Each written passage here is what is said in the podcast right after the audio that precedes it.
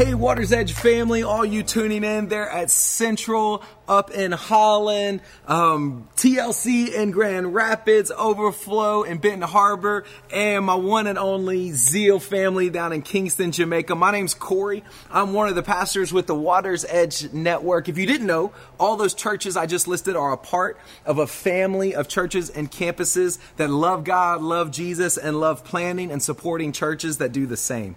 And we're a part of this network and this family. And so I just wanted to welcome you. Um, one of my main roles with this network, with this family, is I get to teach and preach. And another role I have is getting to help oversee and partner with all of our international campuses and churches.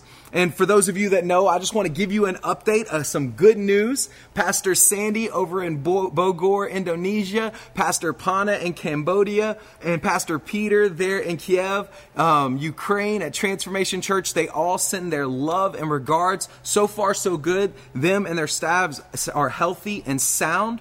But please keep them and us down in Kingston, Jamaica in your prayers as we all walk through this time together. And we're lifting each and every one of your campuses up. And it's my honor and privilege to bring a message to you today, this Palm Sunday, as we all kind of collide together in our different series there at Zeal. We are in a series called Royalty, studying the kingdom of God. There at TLC, I know you're in a series called Words That Perform, studying the Apostles' Creed. And today is the Sunday where we talk about the Son, Jesus Christ our Lord.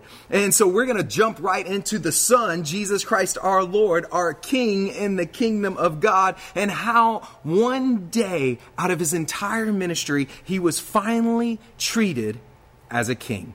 And so today, my message title is simply that King for a Day.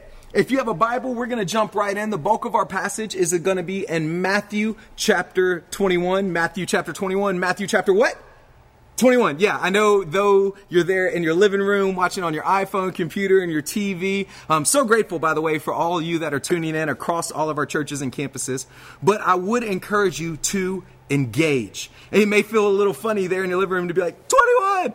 But I guarantee you, the more we engage with God's word, the more God's spirit will engage with our souls. So, Matthew chapter what? 21. Yeah, good job. So as you turn there, I do have a question for you to kick off our time together before we jump into that passage.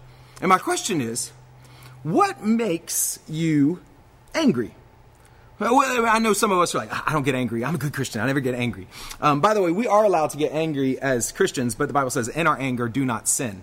Uh, certain things should make us angry, and we'll jump to that in a second. But let me take it down a notch. What frustrates you? Maybe what's something that irritates you? Um, hey, here, here's the turn to the person next to you if there's someone next to you and let them know. Tell them your number one pet peeve. One, two, three, go. Hopefully you didn't say you. You're my pet peeve. You're, no, I'm just I'm just kidding. We all love each other. Peace, yay. Yeah, I know for me, um, some of my pet peeves, I remember when I was a little kid and I didn't understand something, I, it would always frustrate me like crazy. Like my grandmother used to do needlepoint and I'd look up at her and I'd be like, what in the world are you doing? It wouldn't make any sense, all the yarn and fringe hanging down. Um, mouth noises. Oh, a pet peeve of mine, I can't stand mouth noises. When people smack when they're eating, I, oh, I can't stand it. Um, how about this one? When you text somebody, and they don't respond, that, that, that's not, that doesn't frustrate me. I don't mind if people are busy and they don't respond, but when I text someone and they don't respond, and like 30 minutes has gone by, and then I open up Instagram and I see that they had posted on Instagram after I sent them a text, and I'm like, oh, so you got time to post on social media, but not respond. Sorry. Whew. I need to repent, need to calm down. Suffice it to say, there are a lot of things that can frustrate, irritate us, or maybe even anger us. And some of us may be surprised to learn that on Palm Sunday, the day where Jesus was finally treated like the king he deserved to be, he actually got angry. Now, for, for many of us that didn't grow up in church, maybe you're tuning in, you don't speak Christianese, and I'm saying Palm Sunday, and you're like, yeah, I totally know what that is. No, I don't. Like, it's okay. We all are learning together. Palm Sunday was a few days before Jesus was crucified in Jerusalem. It, it, was his entry into the holy city, Jerusalem, knowing he knew he was going to die on a cross, but the crowds did not. And it's called Palm Sunday because as he went down the road, the, the people put their coats and palm fronds on the road to praise him as the king. Hence, where we get Palm Sunday. And on this day where he was treated as king, Jesus got angry. Now, a lot of us don't picture Jesus as an angry guy. I mean, most of us, we've probably seen paintings of Jesus where he's got like a shepherd's staff and a little lamb around his neck and a blue sash and he's got blonde hair and blue eyes. And I hate to tell you, that's not what he looked like. Jesus was not a shepherd. He's the good shepherd. He shepherds us. He's our head pastor. But he was not a shepherd. He didn't walk around with a staff. That wasn't his flow. That's not how he rolled. And Jesus was the son of a carpenter, meaning he probably grew up doing carpentry, meaning he probably was cutting down trees and, and shaving wood and framing houses and building furniture. Suffice it to say, Jesus was probably jacked. Because he did all this in the hot Middle Eastern sun before air conditioning existed, walking everywhere. He was a fit dude. And I make that point to say the, the two times Jesus actually got angry, they both actually happened in the house of God and, their equivalent of the church, the, the synagogue, the temple. And both times it was for the same reason. He walked in the temple, and one of which times was on Palm Sunday in Jerusalem. He walked in the temple, and there were people setting up with tables, selling offerings and sacrifices. They were called like money changers. And he got so angry at this, Jesus grabbed these tables full of stuff and he flipped them over in anger and flipped over the chairs and he ran out these grown men. The first time he did it, it said he made, he made a whip himself and went and whipped these men. All that to say Jesus was not a pacifist. Far from it. He believed in peace and he promoted peace, but one thing in particular angered Jesus. Not people selling things in the temple. It doesn't mean we can't sell t-shirts and coffee and books in church. That's okay. What, what angered him was people scamming people. See, see what, what they would do is poor people would make the pilgrimage. They would come from all over to offer sacrifices at the temple. And by offering a sacrifice, they were able to be cleansed and get right with God. And so they would show up, and these men in the outer courts would say, Sorry, that sacrifice isn't good enough. Because a lot of these people were poor, and they would bring like a pigeon or a dove, and they would say, Sorry, that's not good enough, but you can purchase one of our sacrifices, which are good enough, for a premium price. And so they were scamming people ultimately they were keeping people from God. And anytime people put up barriers to God that aren't there, that angers Jesus. And sometimes we do that today too. Sometimes people walk into our churches and our gatherings all over the world, and because they're not dressed a certain way, maybe they come in smelling like marijuana or tobacco or alcohol. Maybe they come in looking a certain way or speaking a certain way, and we may not say it outright, but with our looks and our distance, we let them know you're not welcome here. Ultimately, we put up barriers and one of the things I love about the Water's Edge Network and all of our churches is we're all about tearing down every wall, every barrier we can to bring the message of Jesus Christ to anyone and everyone we can. That's a lot of the reason why we're using technology in this crazy time because we use technologies to support our theology. And just because we can't meet in brick and mortar, mortar buildings doesn't mean we're not going to meet together and bring the message of Jesus through any barrier to you right there watching today because we want to be on Jesus' good side because we believe in him and his message. And so Jesus gets angry when, when people put up barriers to, to him. And, and so on this day where he was treated as a king, where they were shouting out his praises, he gets angry and flips over tables. And, and, and then the Bible says, Right there in Matthew 21, verse 13, as he entered the temple, they sold and bought, and he overchanged, overturned those tables. And he said, My house shall be called a house of prayer, but you make it a den of robbers. Again, emphasizing that he wants us to be in communication with him in his presence, and rather, people were stealing that opportunity for people. He doesn't play with that. But on that same day, it says in the book of Luke, he went, and when he drew near and saw the city, he wept over it saying, Would that you, even you, had known on this day the things that make for peace, but now they are hidden from your eyes. And then he goes on to prophesy that a day will come when the temple will be torn down. And this prophecy came true about 40 years later. Or Jerusalem was conquered, and they tore down the temple and threw every stone away. But, but I want you to see something. It said, And when he drew near and saw the city, he wept he wept. The, the Greek word there is more like sobbed. It, it's it's a, a loud, audible anguish. Why did he cry? Why did Jesus weep? It says, because they didn't know the things that make for peace. See, Jesus' desire for us is to be at peace. Zeal family, we talked about that last week. We inherit a gift of peace, a peace that surpasses understanding. But they were not at peace, and it broke his heart. I, wrote it like this in my notes when it comes to Jesus on that day. I put he was angry at people because they weren't for people, and he was sad for people because they weren't for people. See, people were keeping people from God, and he was angry at that because what's best for people is to get them to God. And then people were fighting amongst each other, Rome versus Israel, and they weren't at peace and they weren't for each other, and that made him sad. There are things that should make us angry. There are things that should make us sad as Christ followers, and ultimately, they are when people aren't for people. Because God told us, love Him with everything in us and love people with everything in us. And then Jesus gave us the one commandment love people as I have loved you. Lay down your lives for people, serve people. And that's the kind of king Jesus was. But, but this day, this Palm Sunday, as the Bible calls it, a triumphal entry, was a bit of a tragedy. I mean, Jesus gets up to the city and he cries his eyes out. Then he gets to the temple and he's angry. If you had a friend that in the morning was sobbing and crying and in the evening was flipping over tables in the church, you would probably say your friend's maybe losing it a little bit. And I'm not, I'm not trying to play at Jesus' emotions, but what I am trying to point out is Jesus was fully human. He felt what you and I feel sometimes anger and sadness, but he did it with a righteous heart. And so he went to the temple, got angry, he healed people and taught people, he cried over Jerusalem.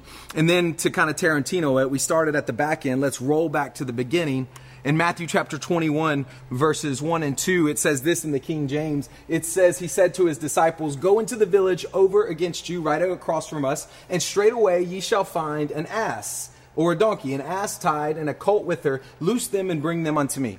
Now, some of you didn't grow up in church and we don't speak King James, so I'm going to try the ESV translation for us. It reads Now, when they drew near to Jerusalem and came to Bethphage, to the Mount of Olives, then Jesus sent two disciples, saying to them, Go into the village in front of you, and immediately you will find a donkey tied and a colt with her. Untie them and bring them to me. If anyone says anything to you, you shall say, The Lord needs them, and he will send them at once. This took place to fulfill what was spoken by the prophet, saying, Say to the daughter of Zion, Behold, your king is coming to you, humble and mounted on a donkey, on a colt, the foal of a beast of burden. Pause. So, right here, it's a really funny story, part of the story, that I have to stop and point out.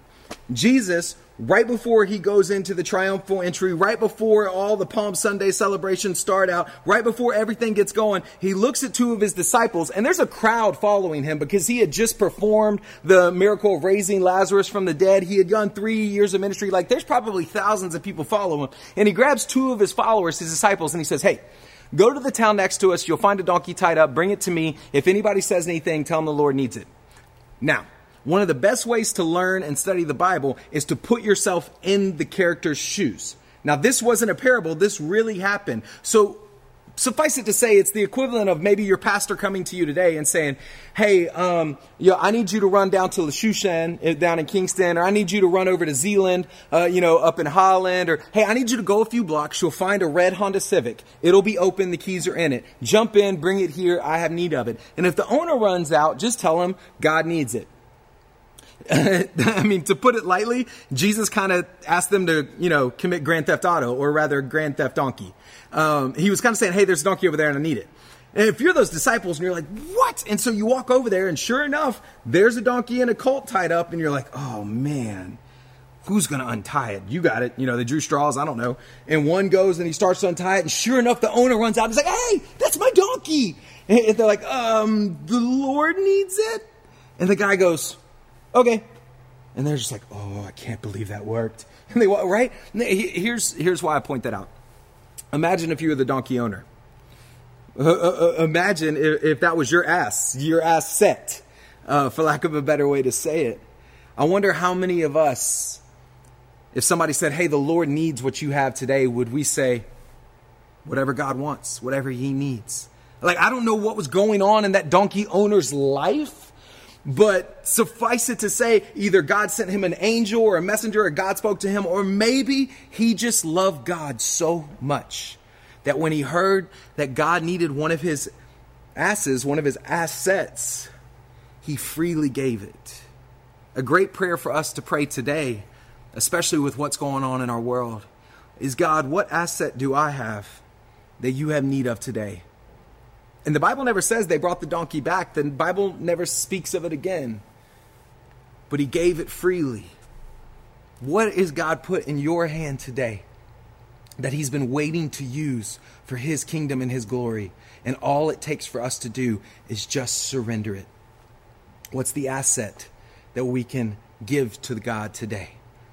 And, and, and as funny as it sounds, I just got to stop and point out like, imagine if you're this donkey you're this cult. Y'all are like, really, bro? You're going to pull a Shrek on us? No, but for real. Like, this donkey, the colt, had never been ridden his whole life.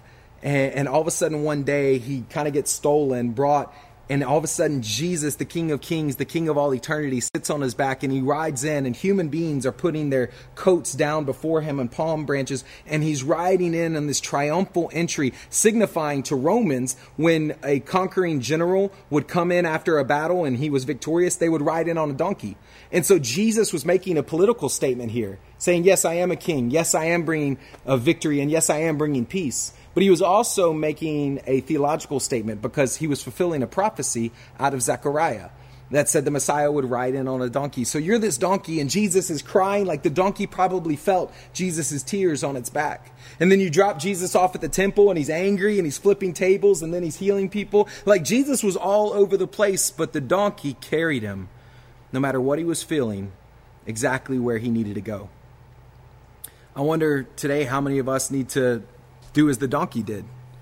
I put that in here as one of my points, as, as silly as it sounds. Do like the donkey does. And that's that's ridiculous, but a lot of us have friends and family members that are really sad today, that are really confused, that are really angry. And what would it look like, no matter what emotion they are feeling, to just do whatever it takes to carry them where they need to be? To carry them where they need to go. And yes, the passage continues. Matthew 21, verse 6, it says, The disciples went and did as Jesus had directed them. They brought the donkey and the colt, put on their cloaks on it, and he sat on it. Most of the crowd spread their cloaks on the road, and others cut branches, where we get the name Palm Sunday from, and trees and spread them on the road. And the crowds that went before him and that followed him were shouting, Hosanna to the Son of David! Blessed is he who comes in the name of the Lord! Hosanna in the highest! And when he entered Jerusalem, the whole city was stirred up, saying, Who is this? And the crowd said, This is the prophet Jesus from Nazareth of Galilee. Hosanna, Hosanna. They started shouting, Hosanna, son of David, Hosanna, king of Israel, Hosanna. And we sing that song today. If you've been around church, that word is in a lot of different songs. Hosanna, Hosanna in the highest. And Hosanna actually is defined as it means like high praise, but biblically it actually translates better to save us. Save us. So here was this crowd saying, Save us, King of Israel. Save us, Son of David. Save us. But on this day, where Jesus was finally treated as the king he was, he got angry at people because they weren't for people. He got sad thinking of people that weren't at peace with people. And then he was praised by people as a king that would free them from Rome. And this triumphal day was actually tragic because, like Jesus said, they didn't have eyes to see who he really was. Jesus did not come to free them from Rome. He came to free them from a much greater enemy. Jesus did not come to free them from oppression of a government. Jesus did not come to free them from oppression of a virus or a sickness. Jesus did not come to free them and emancipate them from oppression of an economic downturn. Jesus came to free them and emancipate them from ultimately sin and death, our greatest enemies, to save save us rather from ourselves. Jesus was not the king of Israel or the king of Rome. He is the king of kings. And so today, we sing Hosanna. Today we say, Hosanna, save us, not wanting him to save us from any person, place, or thing, but rather we sing, Hosanna, you have saved us from sin and death.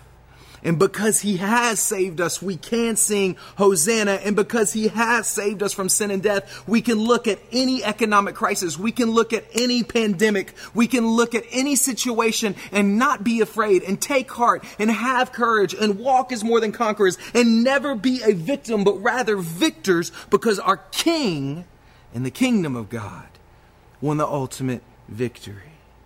We sing Hosanna because he has saved we sing Hosanna because today, if you don't know him, he can save you.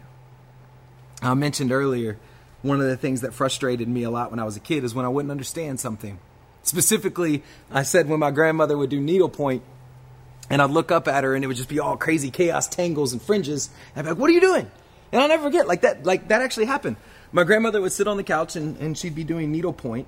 It, for those of us millennials or younger out there, needlepoint is like sewing with your hands. Take a little wood frame, put a piece of cloth over it, and you sew down into it. And, and I'll never forget, I would sit on the floor underneath my grandmother and I would look up at her. And from the bottom up, it would just be all these tangles and fringes. And, and to be honest, I thought my, my grandmother was crazy. Like I thought she had lost her mind. And, I, and I, one day I finally looked up at her and I was like, Grandma, what are you doing? And she said, Oh, come here, Corey. Come sit on my lap. And I jumped up from the floor and I sat on the couch on the lap of my grandmother. And she pointed at her needlepoint. And from the top down, I saw a beautiful picture that she was sewing intentionally and strategically. And what I realized is what looks like chaos and craziness and feels like it doesn't make sense from the bottom up. If you can get another perspective from the top down, all of a sudden you can see that there was a plan all along. I wonder for how many of us today that's our reality. We look up at God amidst the crisis, amidst the economy, amidst all that we're facing. We go, God, I don't understand. Are you insane? Have you lost your mind? This doesn't make any sense.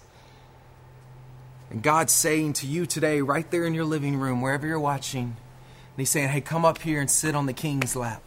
Sit on your daddy's lap on your Father's lap and look down from my perspective.